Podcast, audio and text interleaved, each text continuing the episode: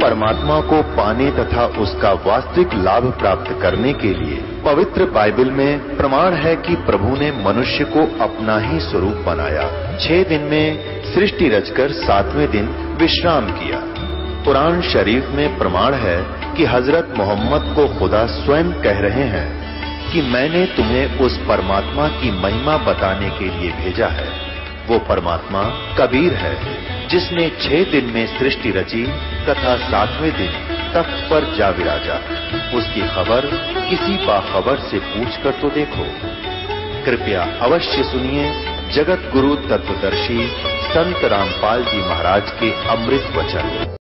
जबकि गीता जी अध्याय नंबर अठारह के गीता जी अध्याय नंबर पंद्रह के श्लोक एक से लेकर चार में स्पष्ट किया है कि ऊपर को जड़ वाला, मूल वाला और नीचे को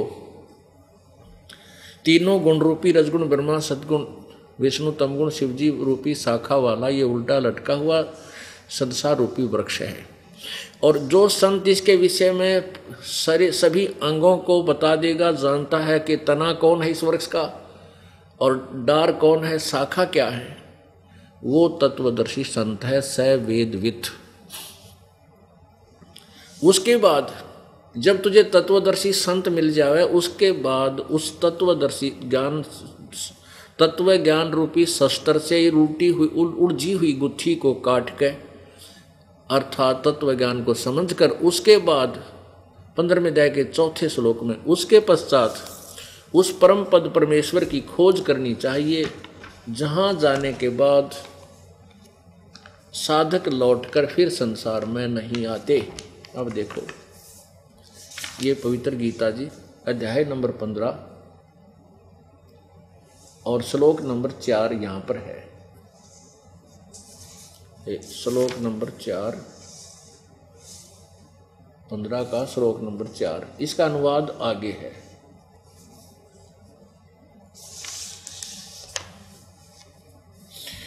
उसके पश्चात उस परम पद परमेश्वर को भली भांति खोजना चाहिए जिसमें गए हुए पुरुष यानी साधक फिर लौटकर संसार में नहीं आते। और जिस से यानी जिस परमेश्वर से यानी फिर लौटकर कभी संसार में नहीं आते, वो पुनर्वर्ती में नहीं आते। न निर्वर्ति नी नी न निवर्तंती, वो नी प्रवृत्ति में नहीं है, लौटकर संसार में आती। और जिस परमेश्वर से इस पुरातन संसार वर्ष की प्रवृत्ति विस्तार को प्राप्त हुई अर्थात जिसने सारे ब्रह्मांडों की रचना की है, उसी आदि पुरुष नारायण के मैं शरण हूँ। गीता ज्ञान दाता कहता है कि उसी उसी पूर्ण परमात्मा के मैं शरण हूँ। इस प्रकार दृढ़ निश्चय करके उस परमेश्वर का मनन और निधि निधि ध्यान करना चाहिए। अब स्पष्ट हो गया कि गीता ज्ञानदाता कहता है कि मेरी जो पूजा है उससे मैं भी नाशवान हूँ और साधक भी नाशवान है। उस तत्वदर्शी संत से ज्ञान प्राप्त करके जो साधना करोगे तो उस उसके बाद उस परम पद परमेश्वर की खोज करो जहाँ जाने के बाद फिर लौटकर संसार में नहीं आते, वो पुनर्वर्ती में नहीं है। इसी के विषय में गीता जी अध्याय नंबर अठारह के श्लोक नंबर सिक्सटी टू में कहा है, बैसठ में, ये देखिएगा। हे भारत, सब प्रकार से उस परमेश्वर की शरण में जा, अह उस परमेश्वर की शरण में जा, उस परमात्मा की उस परमात्मा की कृपा से ही तू परम शांति और सनातन परम धाम को प्राप्त होगा। सनातन यानी शाश्वतम स्थानम, स्थान माने धाम और शाश्वत माने सदा रहने वाला यानी सतलोक। हम इसको सतलोक कहते हैं। गीता जी में शाश्वतम स्थानम, उसको प्राप्त हो जाएगा यानी सदा के लिए तू जन्म मृत्यु से रहित हो जाएगा। तेरा पूर्ण मोक्ष होगा, पुनर्वर्ती में नहीं होगा। तो पुण्य आत्माओं, प्रसंग चला है कि पूर्ण पूर्ण जो शब्द लगा है, पूर्ण विशेषण लगा है, ब्रह्म के साथ पूर्ण शब्द लगाया गया है। अब पूर्ण क्यों लगाना पड़ा? अन्यथा ब्रह्म का अर्थ होता है प्रभु, ब्रह्म का अर्थ होता है भगवान। जैसे ईश, ईश मालिक, स्वामी, पति। अब परब्रह्म, परब्रह्म क्यों कहा? यानी ब्रह्म से अन्य ब्रह्म, ब्रह्म से कोई और ब्रह्म, नेक्स्ट टू ब्रह्म। एक दादा, एक परदादा, दादा परदादा, दादा का भी पिता यानी दूसरा दादा। और ऐसे एक पूर्ण ब्रह्म, पूर्ण ब्रह्मा ने सबका स्वामी, कंप्लीट गॉड, पूर्ण परमात्मा। तो ब्रह्म कंप्लीट नहीं है। ब्रह्म जो पहले हम बता रहे हैं कि ब्रह्म जिसको ये ब्रह्म कहते हैं, जिसने जिसके विषय में वेद बताते हैं, वो ब्रह्म पूर्ण नहीं है। वो किसी और परमात्मा के विषय में जानकारी दे रहा है और उस परमात्मा की भक्ति से पूर्ण मोक्ष है, जन्म मृत्यु नहीं होते।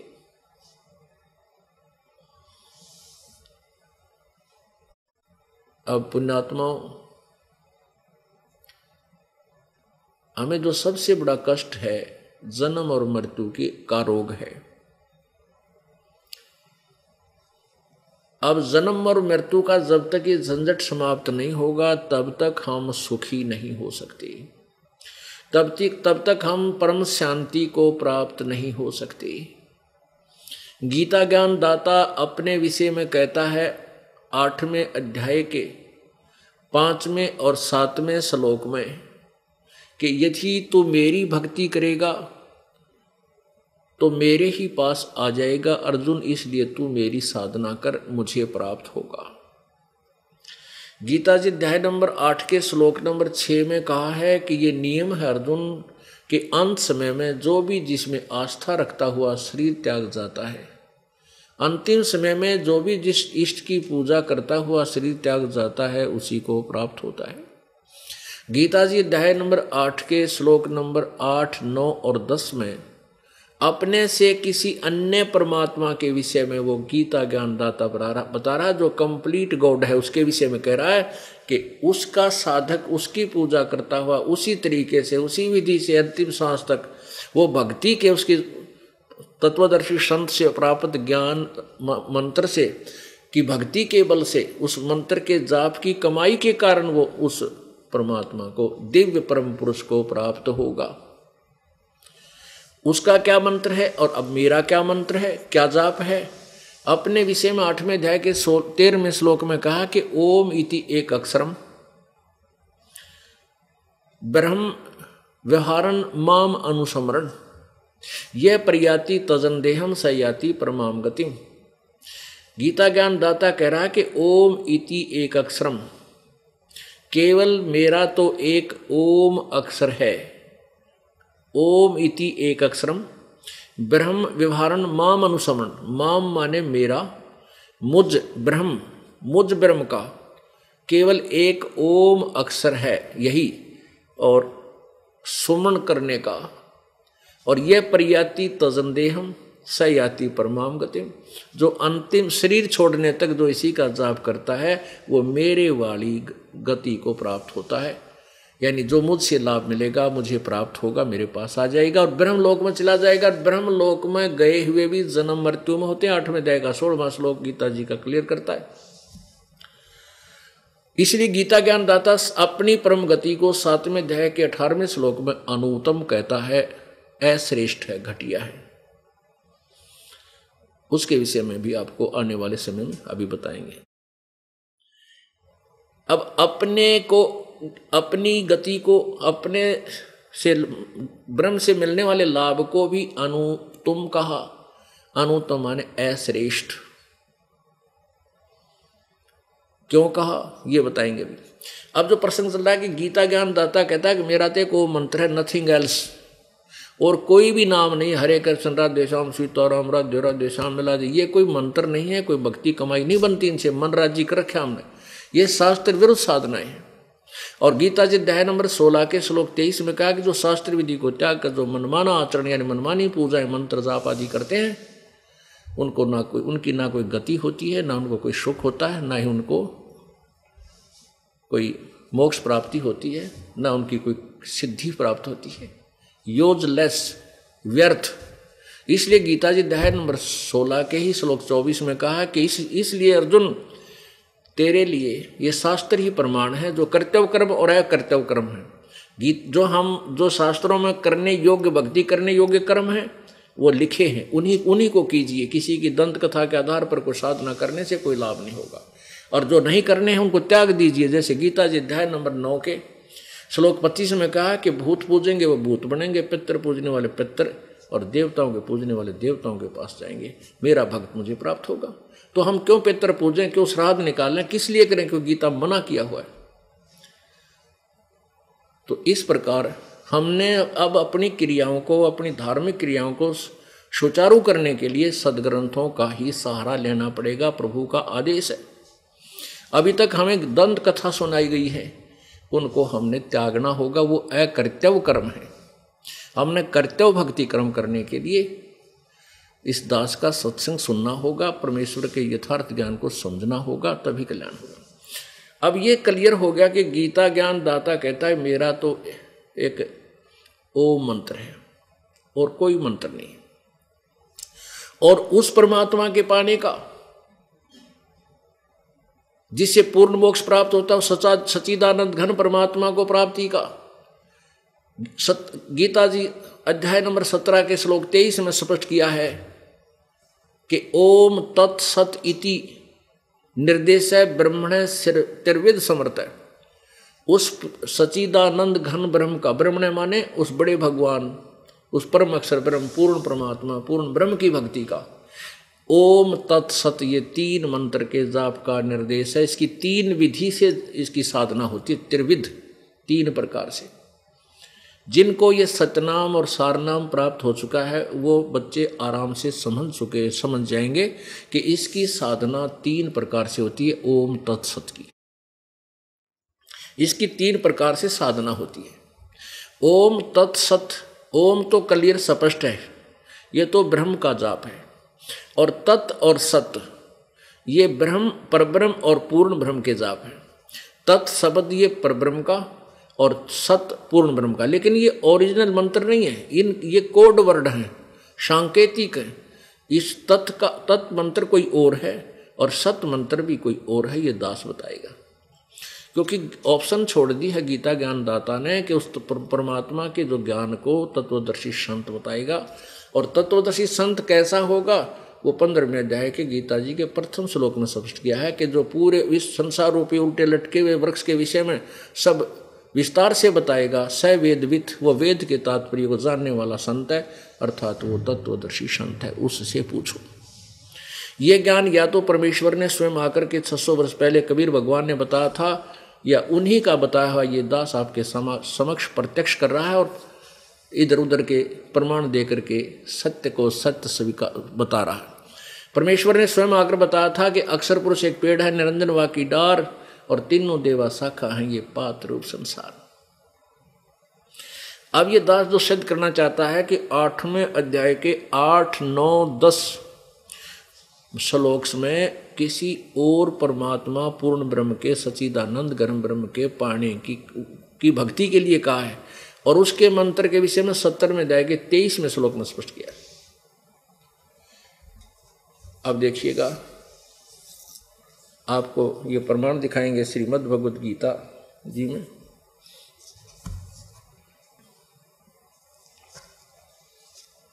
देखो गीता जी अध्याय नंबर सात के श्लोक नंबर उनतीस से लेंगे, क्योंकि इसका एक दूसरे से कर्म जुड़ता है। ये देखिएगा अध्याय नंबर सात और श्लोक नंबर उनतीस। इसमें ये देखना है कि जरा मरण मोक्षाय माम आश्रित्य यतंती ये ते ब्रह्म तत्, ब्रह्म तत् माने तत् ब्रह्म, ब्रह्म तत्व यानी तत्व ब्रह्म को विदु माने जानते हैं, कृष्णम माने सारे अध्यात्म कर्म, अध्यात्म को यानी सारे अध्यात्म को तत्व ज्ञान को, कर्म से अखिलम और सारे का अखिल माने सारे कर्मों को भी जानते हैं। कौन? जो जरा मरणाय मोक्ष, जो जन्म और मरण से, जरा और मरण यानी बुढ़ापे आदि से और जन्म मृत्यु से जो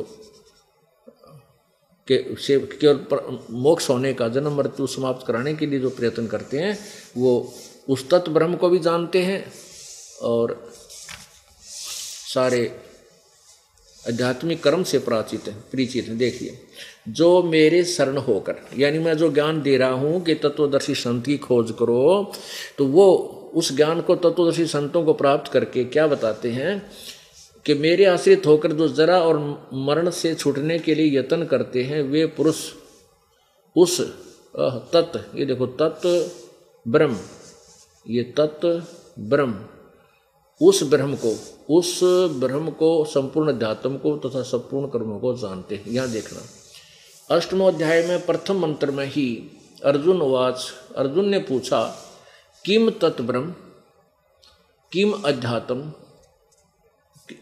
किम अध्यात्म किम कर्म पुरुषोत्तम, अधिभूत च किम प्रोक्तम, अधिदेवम किम उच्यते। इसका उत्तर कि वह वह ब्रह्म क्या है, पुरुषोत्तम अर्जुन पूछ रहा वह ब्रह्म क्या है, अध्यात्म क्या, इसका उत्तर दिया है गीता ज्ञानदाता ने इस आठवें अध्याय के ही श्लोक नंबर तीन में कि वह परम अक्षर ब्रह्म है। अब यहाँ चौथ पांचवें में देखिएगा,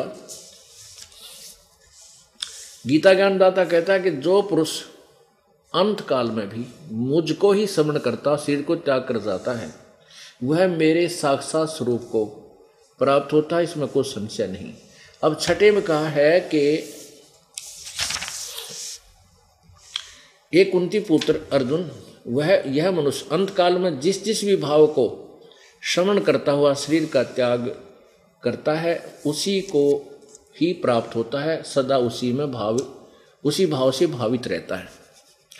अब सातवें में क्या कहा है कि हे अर्जुन सब प्रकार से, इसलिए हे अर्जुन तू सब समय में मेरा स्मरण कर और युद्ध भी कर, इस प्रकार मुझ में अर्पण किए हुए मन बुद्धि युक्त होकर तू निसंदेह मुझको ही प्राप्त होगा।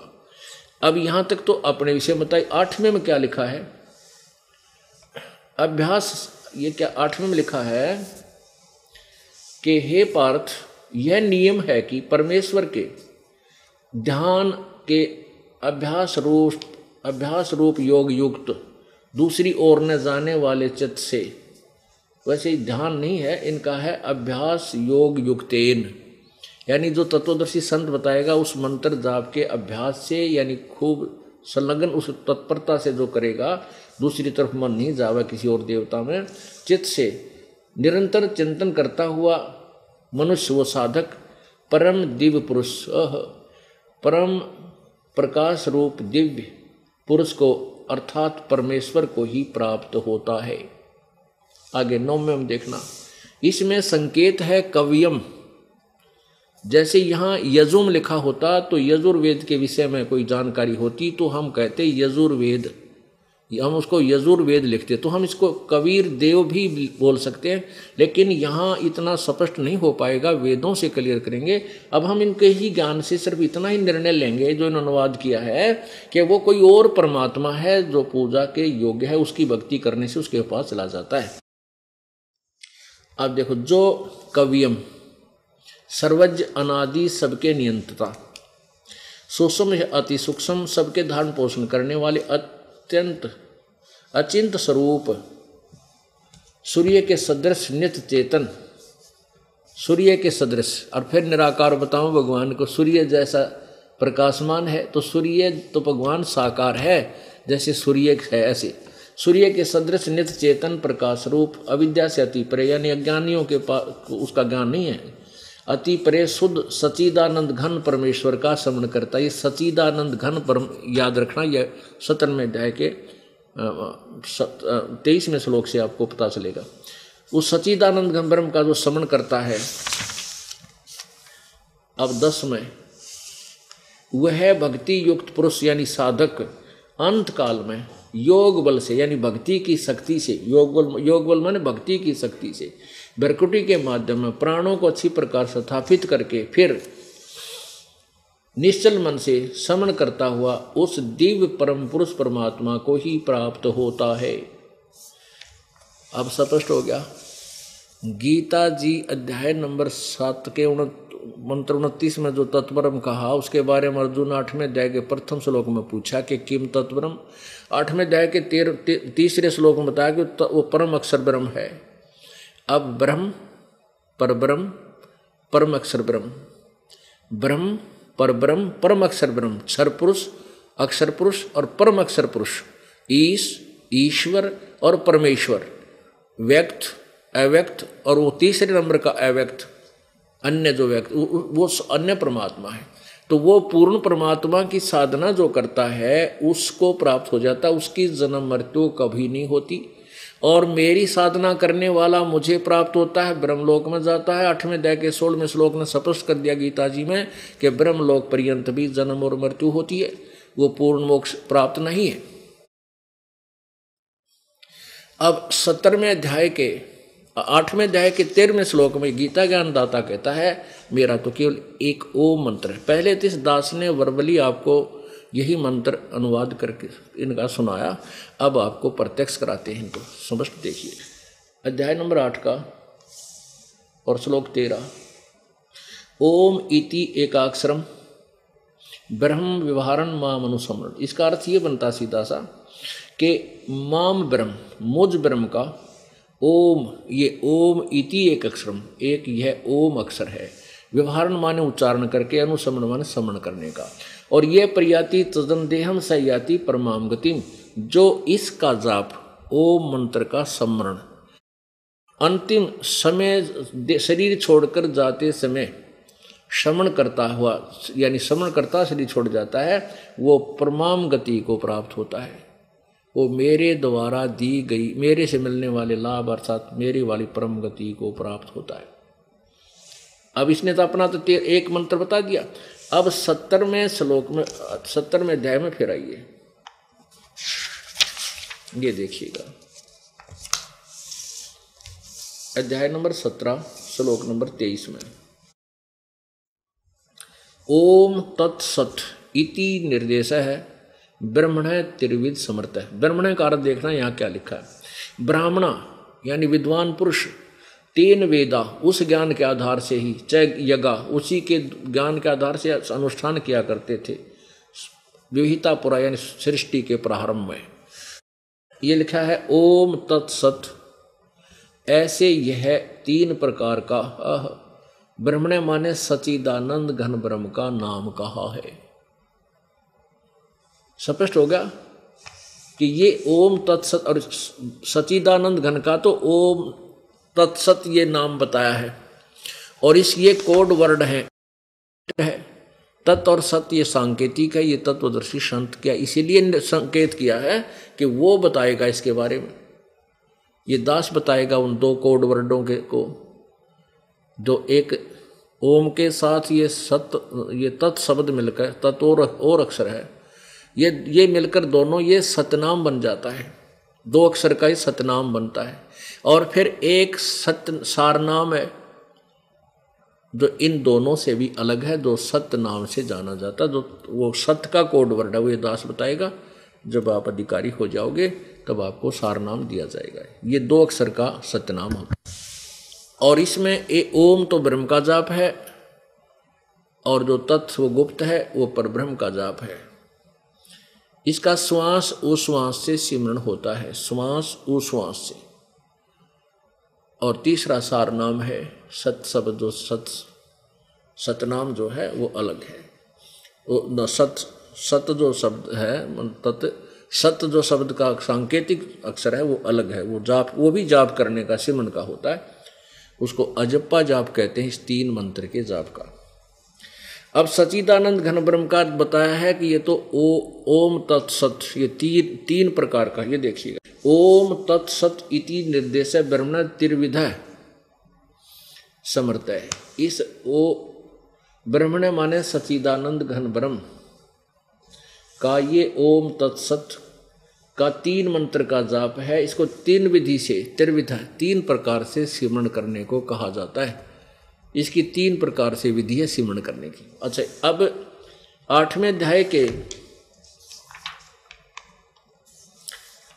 आठ और दस को फिर देखेंगे। अब पता चलेगा सच्चिदानंद घन ब्रह्म कोई और है। ये देखिएगा आठ में,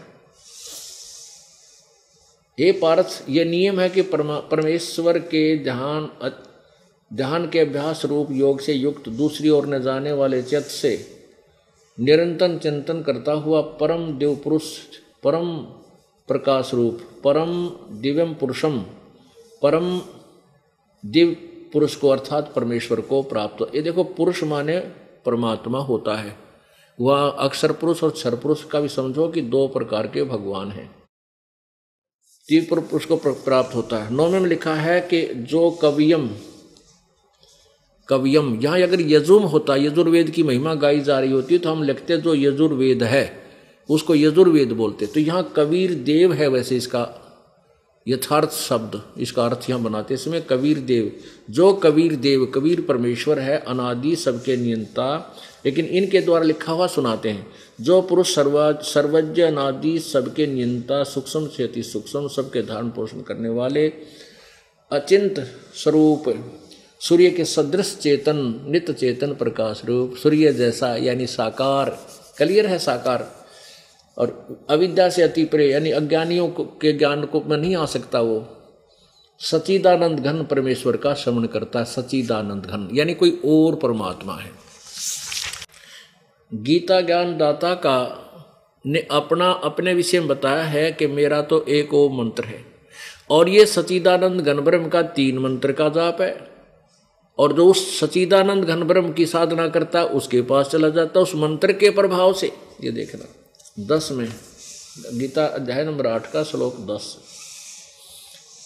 वह भक्ति युक्त पुरुष अंत काल में जो उस तीन मंत्र का जाप करता है, भक्ति अंत काल में योग बल से, यानी योग माने भक्ति, उसकी शक्ति से, श्रवण की शक्ति से, भ्रकुटी के माध्यम से प्राणों को अच्छी प्रकार स्थापित करके फिर निश्चल मन से श्रवण करता हुआ उस दिव्य परम पुरुष परमात्मा को प्राप्त ही प्राप्त होता है।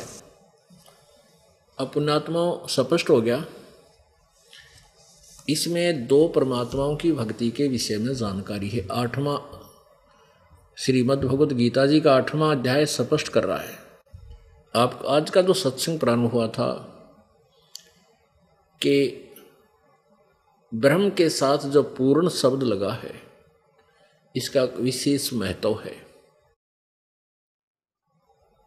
यानी तो पूर्ण शब्द है तो कोई अपूर्ण भी है, पूर्ण ब्रह्म है तो अपूर्ण भी है, इन कंप्लीट गॉड है तो अनकंप्लीट गॉड भी है। अब इन भगवानों की सतिथि और साथ में ये गीता ज्ञान दाता जो ब्रह्मलोक में रहता है और वहाँ ब्रह्मलोक तक के सभी जन्म मृत्यु में आते हैं, इसको प्रमाणित करते हैं। ये कहता है कि मेरा जन्म और मेरे जन्म और कर्म अलौकिक है। अलौकिक माने अद्भुत हैं।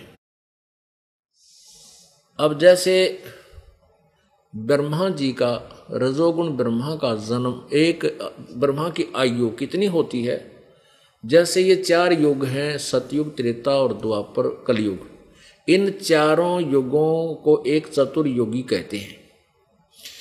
ऐसे एक हजार आठ चतुर्युग, इनको लंब संप एक हजार मान के चलते हैं।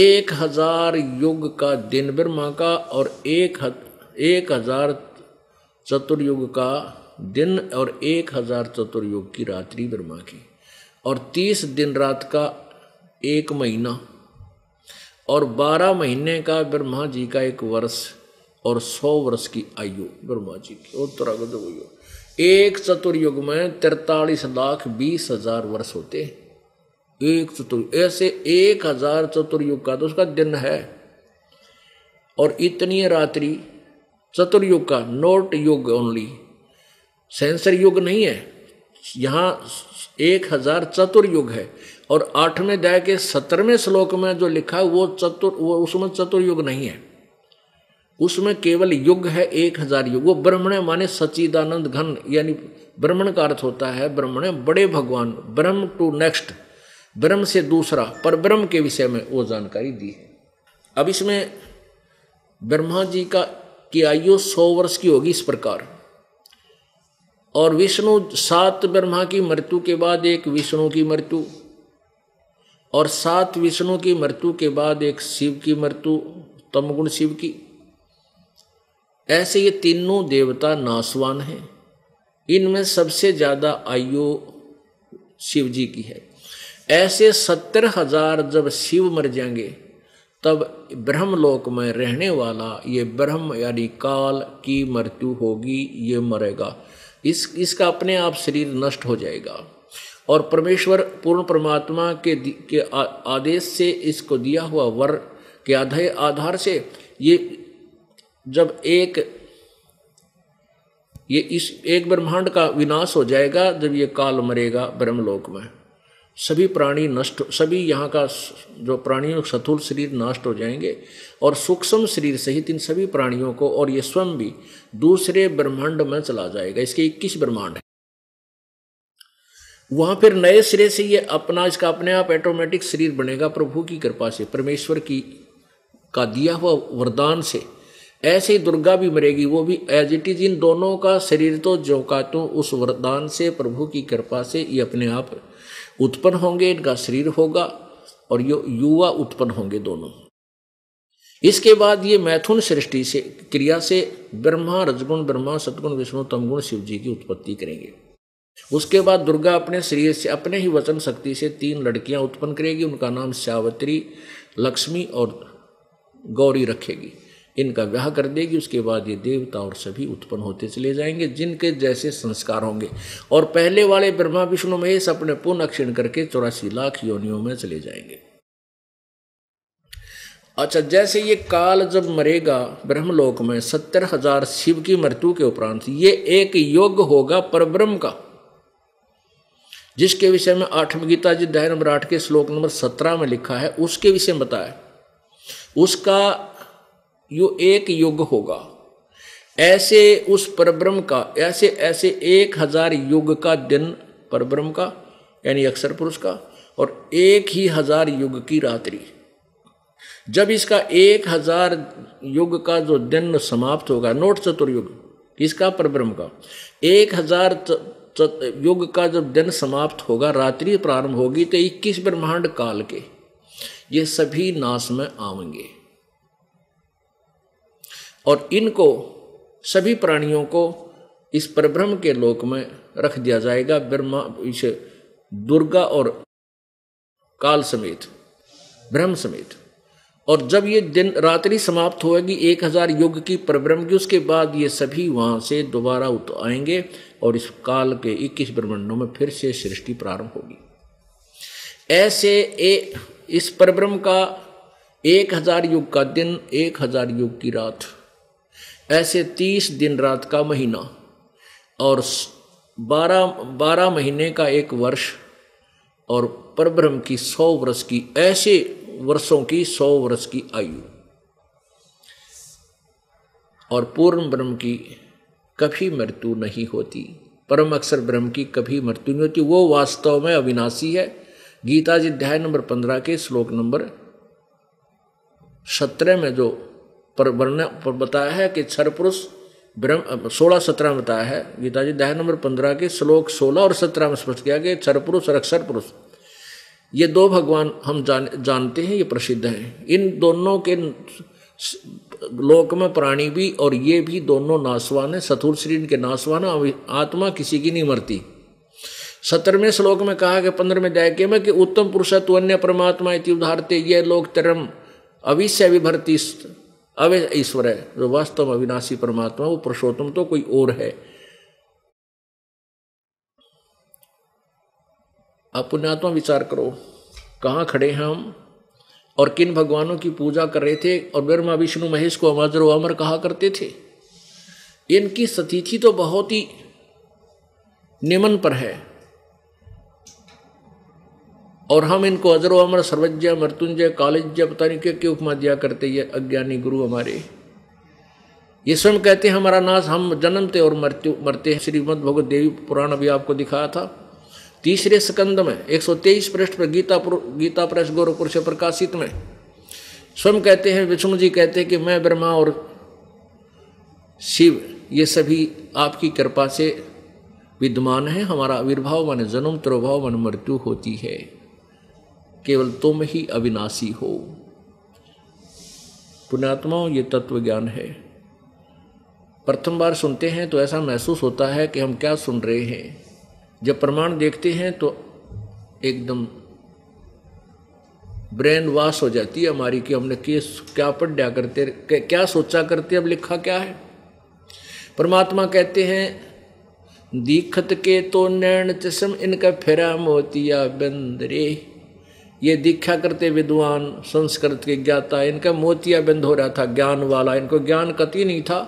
जैसे किसी को सफ़ेद मोतिया बंद हो जाता है, उसकी आंखें स्वस्थ नजर आती हैं परंतु उसको दीखता कुछ नहीं, दिखाई कुछ नहीं दे रहा, निपट अंधा होता है। ऐसे ही ये संस्कृत के ज्ञाता ऋषि महर्षि जगत गुरु पता नहीं क्या क्या उपाधि पागे और हमें भ्रमित करके चले गए, वो उनका मोतिया बंद था, वो ज्ञानहीन थे, उनको ज्ञान नहीं था, और हमें वो विद्वान नजराव थे क्योंकि उनका मोतिया बंद होने से हमें आँख स्वस्थ दिखाई देती। वो संस्कृत भाषा जानते थे, हम नहीं जानते थे। अब हम संस्कृत भी पढ़ सकते हैं, आज हम हिंदी भी पढ़ सकते हैं, आज हम अंग्रेजी और पंजाबी सारी पढ़ सकते हैं क्योंकि हम अक्सर ज्ञान युक्त हो गए। इसलिए परमेश्वर ने छह सौ वर्ष पहले आकर के इस ज्ञान को प्रदान किया था ताकि आने वाले समय में अब ये ज्ञान काम आएगा, क्योंकि अब पिछली पीढ़ी प्रारंभ हो चुकी है और इस पीढ़ी में ये तत्व ज्ञान पूरे विश्व में जाना है। प्रभु ने पहले बता रखा था और पूरे विश्व में ये एक ही भक्ति रह जाएगी। ये सभी धर्म के धार्मिक व्यक्ति परमात्मा स्वीकार करेंगे, भक्ति ऐसे ही करेंगे जो दास बताएगा, और पूरे विश्व में शांति होगी। अब अज्ञानता के कारण अनजानपने में अलग अलग सीमाएं बना करके हम एक दूसरे को विनाश करने के लिए तत्पर बैठे हैं।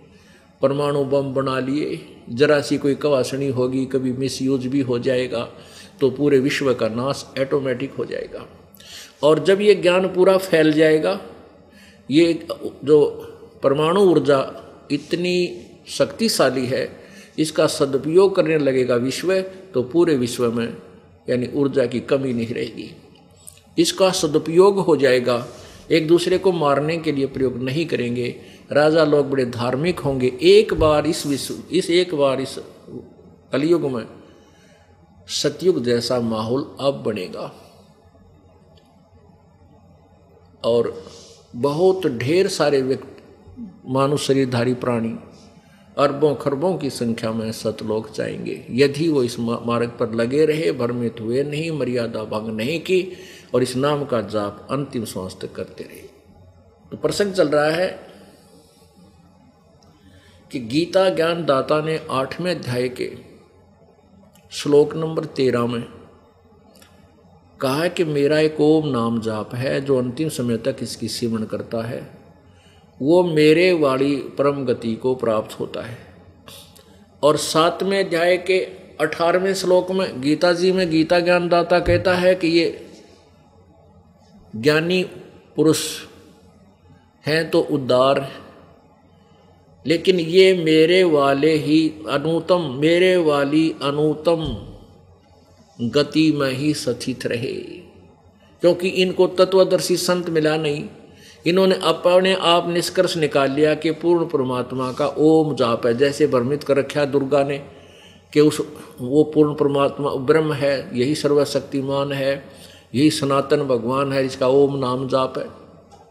तो इन्होंने गीता वेदों से मिलाया कि गीता यजुर्वेद अध्याय नंबर पंद्रह के श्लोक नंबर चालीस के अध्याय नंबर चालीस के श्लोक पंद्रह में लिखा है कि ओम नाम का जाप ओम कर्तु समर किलवे समर और कर्तुम समर।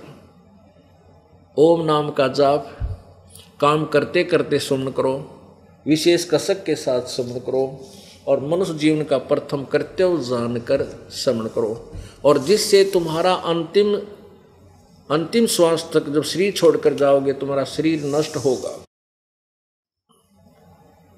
उस समय तुम तुम्हारा जो सुस्त ये सूक्ष्म शरीर है वो लिंग शरीर बन जाएगा, उसमें कुछ अविनाशी तत्व हो जाएगा। देखना ये है यजुर्वेद, और ये कहाँ से प्रकाशित है? सर्वदेशी कार्य प्रतिनिधि सभा दो बटा पाँच में सिद्धांत भवन, रामलीला मैदान, नई दिल्ली। ये है चतवारी सौ यानी चालीसवां अध्याय, और ये पंद्रहवां मंत्र है। वायु अनिलम अमृतम इदम अथ इदम भस्मांतम शरीरम ओम कर्तो समर, ओम कर्तो समर किलवे समर और कर्तुम समर। ओम शब्द का, ओम अक्षर का जाप, कर्तो माने काम करते करते समर करो, किलबे माने विशेष कसक यानी किलबला कर कति तंग जैसे मरते हुए याद करा कर किसी को जान बचाने के लिए किलबे समर और कर्तुम समर। अपना प्रथम कर्तव्य जान करके मनुष्य जीवन का मूल उद्देश्य भगवान प्राप्ति ही है, इसलिए कर्तुम समर। और वायु अनिलम अमृतम अथ इदम भस्मांतम शरीरम, इन्होंने क्या क्या कहा है? स्वामी दयानंद ने के अनुवाद किया है, कर्तो माने कर्म करने वाले जीव, तू शरीर छूटने के छूटते समय ओम इस नामवाची ईश्वर को स्मरण कर, यानी ओम का जाप नहीं करना बताया स्वामी जी ने, अनुवाद गलत कर दिया है। ओम इस नामवाची ईश्वर को स्मरण, जिसका यू नाम है ना ओम, उस काल का स्मरण कर, ब्रह्म का, इसका स्पष्ट लिखा। और जबकि इसमें है कि ओम करतो करतो समर किलबे समर और करतुम समर, ओम नाम का, ओम मंत्र काम करते करते स्मरण करो, विशेष कसक के साथ कर स्मरण करो, और अंत अपने मनुष्य जीवन का मूल कर्तव्य जान करके स्मरण स्मरण करें। यही गीता जी अध्याय नंबर आठ के श्लोक नंबर तेरह में कहा कि ओम इति एक अक्षरम ब्रह्म व्यवहारण माम अनुस्मरण यह पर्याति तदन देहम सयाति परमाम गति।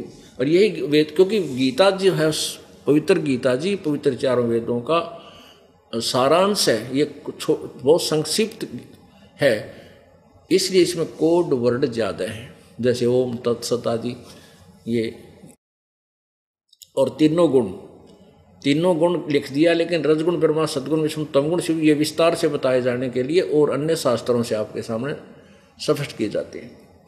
अब यहाँ क्या लिखा है इन्होंने?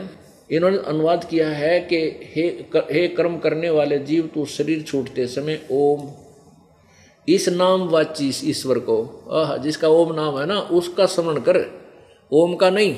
अनुवाद गलत है स्वामी जी का, इसका अर्थ है कि उस ब्रह्म का स्मरण कर, ओम का नहीं। ओम इस नाम वाची उस परमात्मा उस ब्रह्म का स्मरण कर। इसे सिद्ध के स्वामी जी ओम नाम के जाप के भी विरोधी थे, यानी किसी मंत्र जाप को नहीं करने के लिए कहते थे। ये भी प्रमाण दूंगा उन्हीं के द्वारा दी गई थ्योरी सत्यार्थ प्रकाश में, वो कहते हैं कि किसी मंत्र के जाप से कोई लाभ नहीं है, कहते बुरा बुरा कहने से, खांड खांड कहने से मुँह मीठा थोड़ा ही होता है।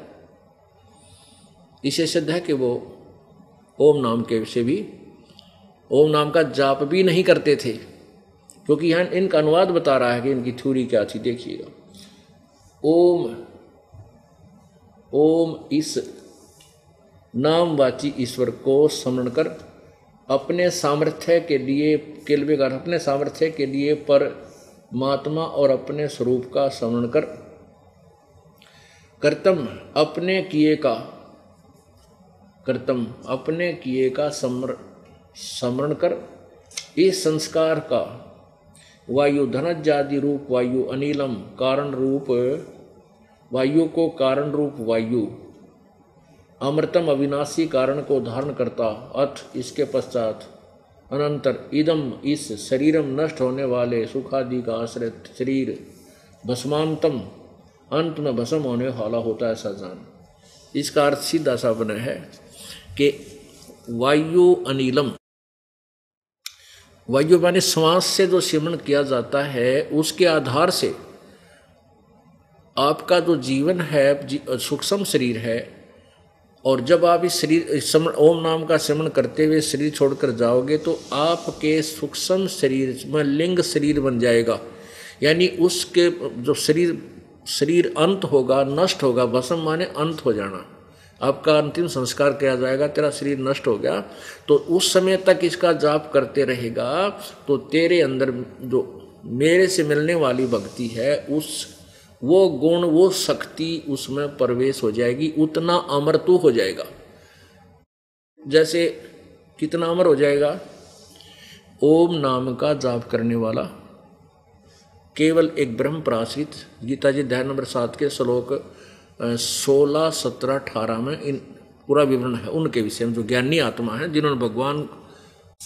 तो ओम नाम का जाप करने वाले ब्रह्म को फाइनल प्रभु मानने वाले ब्रह्मलोक में जाएंगे, और वो कितने समय तक वहाँ रहेंगे? छत्तीस हजार बार उत्पत्ति प्रलय हो जाएगी, तब तक वो ब्रह्मलोक में रहेंगे। उसके बाद उनकी जन्म मृत्यु होगी। यानी जो मार्कंडेय जैसे ऋषि थी जिन्होंने डट के भक्ति की, साधनाएं की हैं, तो उनका लोमस ऋषि जैसे वो ब्रह्मलोक में जाएंगे, और वहाँ अपने इस पुण्य को ओम नाम के जाप की कमाई को नष्ट करके फिर खा के अपने मलाई को, और फिर चौरासी लाख योनियों में वापस फिर आएंगे। इस प्रकार गीता जी अध्याय नंबर सात के सोलह सत्रह में कहा है कि मेरी भक्ति ब्रह्म गीता ज्ञानदाता का गीता ज्ञानदाता सातवें अध्याय के बारह से लेकर पंद्रह तक तो बताता है कि जो ब्रह्मा विष्णु महेश तक की उपासना करते हैं, रजगुण ब्रह्मा सतगुण विष्णु तमगुण शिव जी की उपासना करते हैं,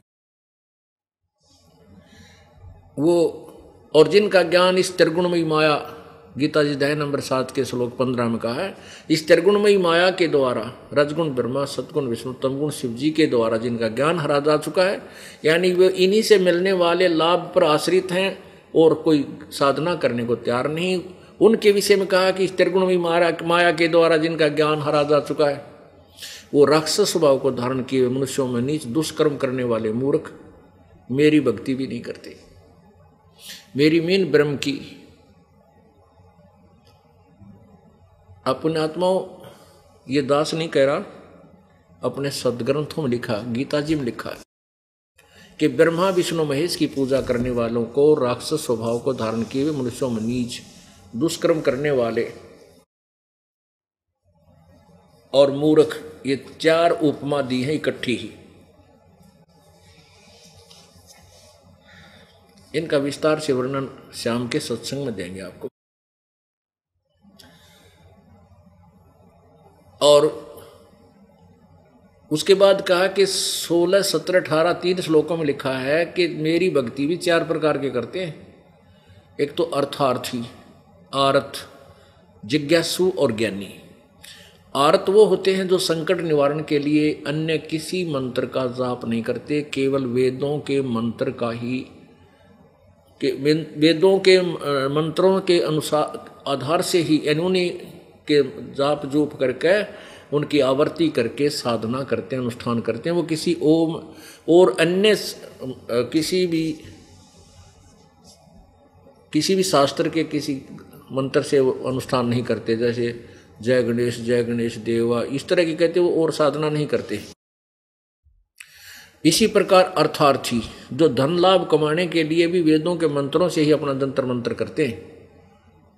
और जिज्ञासु वो होते हैं जो परमात्मा प्राप्ति के लिए घर से निकलते हैं, घर त्याग देते हैं पूर्व प्रेरणा से, और जाकर के वो जो ज्ञान उनको मिलता है कहीं से उसी के ऊपर वो वक्ता बन जाते हैं, भक्ति नहीं करते, वाह वाह के भूखे बन जाते हैं। और चौथे प्रकार के ज्ञानी, ज्ञानी वो वो हंस हैं, वो संत हैं, वो भक्त हैं जिनको ये पता हुआ कि पूर्ण परमात्मा की भक्ति से ही मोक्ष होगा, एक परमात्मा एक है, अन्य देवताओं की भक्ति से कोई लाभ नहीं होगा, केवल एक परमात्मा की भक्ति से लाभ होगा, मोक्ष होगा। और मनुष्य जीवन केवल परमात्मा प्राप्ति के लिए मिला है। यदि हमने यदि इस मनुष्य जीवन पाकर के हमने सत्साधना नहीं की तो हमारा जीवन व्यर्थ। जिनके मन को ये बात समा समझ में आ गई है, ये उनके हृदय में समा चुकी है, वो ज्ञानी आत्मा, उन्होंने वो मुझे प्यारे हैं और उनको मैं प्यारा हूँ कि उन्होंने मान लिया, वेदों से निष्कर्ष निकाल लिया कि वेदों में एक ब्रह्म का पूर्ण परमात्मा की भक्ति के विषय में कहा है, उसी की भक्ति से मोक्ष होगा। और उसका लिखा है कि ओम नाम है, ओम कर्तुम समर कर्तो समर किल्वे समर कर्तुम समर, तो ये ओम नाम ले लिया।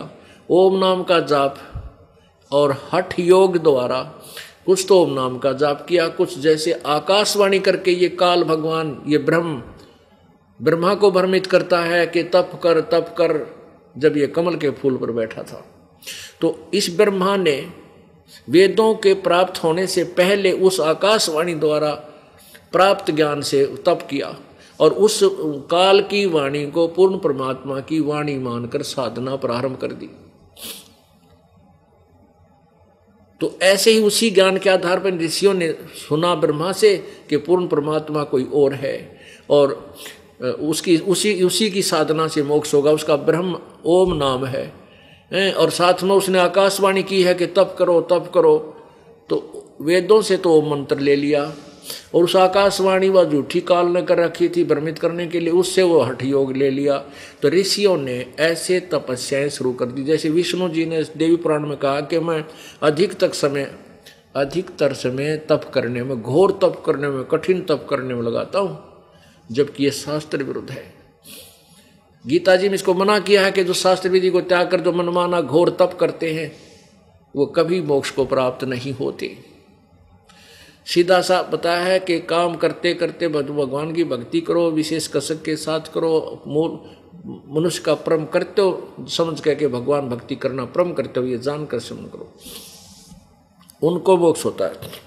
तो ज्ञानी आत्मा है तो उद्धार। अब देखो सातवें अध्याय का अठारहवां श्लोक सुना करके आज का सत्संग समापन करते हैं। ये देखिएगा, श्रीमद् भगवत गीता सातवें अध्याय का अठारहवां श्लोक।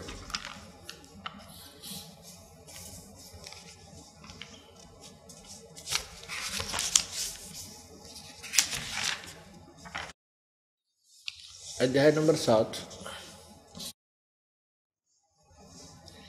इसमें सोलह में लिखा है कि चतुर्विधा भजन्ते माम जना। सुकृति ने अर्जुन आर्त जिज्ञासु अर्थार्थी ज्ञानी च भरतरसभ। ये भारतवर्षियों में श्रेष्ठ अर्जुन, उत्तम कर्म करने वालों में यानी ब्रह्मा विष्णु महेश तक के कर्म ने मैंने बताए उनकी साधना। उत्तम कर्म करने वाले अर्थार्थी, आर्त जिज्ञासु और ज्ञानी, ऐसे चार प्रकार के भक्तजन मुझको बजते हैं। सत्रह में कहा है कि उनमें उनमें नित मुझे एक ही भाव से सथित अनन्य प्रेम भक्ति वाला ज्ञानी भक्त, ये ज्ञानी जो उन चारा में से जो ज्ञानी है, ये ये ज्ञानी भक्त मुझे पसंद है, ज्ञानी अति उत्तम है, क्योंकि मुझको क्योंकि मुझको तत्व से जानने वाला ज्ञानी को मैं अत्यंत प्रिय हूँ और ज्ञानी मुझे अत्यंत प्रिय। अब अठारहवां में देखा, कमाल कर दिया। ये सभी ये सभी ज्ञानी पुरुष जो मेरी साधना करते हैं तो उदार यानी नेक आत्मा है।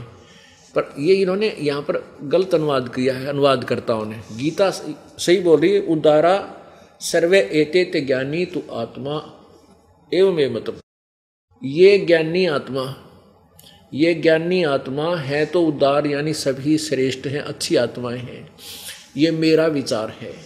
परंतु आस्थित सही युक्तात्मा माम एवं अनुतमाम गतिम, परंतु ये सभी उस परमात्मा पाने वाली आत्मा, भगवान में लीन आत्मा है, वो मेरे वाली घटिया गति में ही आस्थित हैं, आश्रित हैं, स्थित हैं। अनुतम गतिम, ये सभी उदार हैं। यहाँ लिखना था ये ज्ञानी आत्मा है तो सभी उदार, परंतु ये ज्ञानी आत्मा लिखना था, ये ज्ञानी आत्मा ये ज्ञानी आत्मा है तो उदार, परंतु ऐसा ऐसा मेरा मत है। ये इसका अपना विचार बता रहा है कि ज्ञानी आत्मा इस इनकी पढ़िएगा, ये सभी उदार हैं परंतु ज्ञानी तो साक्षात मेरा स्वरूप है ही है, ऐसा मेरा मत है। ये कहते ऐसा मेरा विचार है, क्योंकि यह मन बुद्धि वाला ज्ञानी आत्मा अति अनुत्तम का अर्थ लिख दिया, अति उत्तम। अनुत्तम माने अश्रेष्ठ लिखना था, अश्रेष्ठ गतिम, अनुत्तम गति, मेरे वाणी अनुत्तम गति में और मुझ में ही आश्रित है। ये अनुत्तम या अनुत्तमन अश्रेष्ठ लिख दो तो भी बहुत बात सुलझ जाती। तो इसे सिद्ध है कि गीता ज्ञान दाता कहता है कि मेरी गति भी अनुत्तम है। इसलिए कहा है कि यदि तुम पूर्ण मोक्ष चाहिए तो अठारहवें अध्याय के बासठवें श्लोक में संकेत दिया है कि हे अर्जुन, तू सर्वभाव से उस परमेश्वर की शरण में जा जिसकी कृपा से तू शाश्वत स्थानम यानी सतलोक को प्राप्त होगा, फिर तेरा कभी जन्म मृत्यु नहीं होगा। बोलो सतगुरुदेव। परमपिता परमात्मा परमेश्वर सर्वसृष्टि रचनहार कबीर देव भगवान कबीर, परमेश्वर कबीर, अल्लाह कबीर, गॉड कबीर अपनी प्यारी आत्माओं को इस काल के जाल से निकलने की विधि बताते हैं, काल के जाल को समझाते हैं। वो परमेश्वर इस काल के महादुखदायी लोक में आते हैं, अपनी आत्माओं को जगाते हैं, यथार्थ ज्ञान सुनाते हैं, एक जन साधारण की तरह रहते हैं और अपनी अमृतवाणी कबीर गिरह कबीर गिरभी यानी कबीर वाणी द्वारा वो परमेश्वर लोकोक्तियों के माध्यम से, शब्दालियों के माध्यम से, दोहों के माध्यम से अपने यथार्थ ज्ञान को उच्चारण करते हैं, हमें समझाते हैं। जैसा कि आपको सत्संग के माध्यम से सुनाया गया है कि पवित्र गीता जी, पवित्र चारों वेद, इनको लिपिबद्ध किए लगभग पाँच हजार से ऊपर वर्ष हो चुके हैं और इन वेदों के अनुवादकर्ता, इन वेदों के ज्ञाता, इन वेदों को के मर्मज्ञ ज्ञाता अर्थात जिनके विषय में ये जाना जाता था, सुप्रसिद्ध था कि बड़े विद्वान थे, बड़े महर्षि थे, ये वेदों के प्राकांड विद्वान थे, उनको वेदों के विषय में कै खै का भी ज्ञान नहीं था, ना पवित्र गीता जी के विषय में इन गीता के पाठकों और अनुवादकर्ताओं को ज्ञान था कि गीता जी हमें क्या संदेश दे रही है। क्योंकि परमात्मा कहते हैं, अपनी महिमा आप ही बताते हैं। सतगुर बिन काहू न पाया ज्ञाना, जो थो था बुस छेड़े मूड किसाना।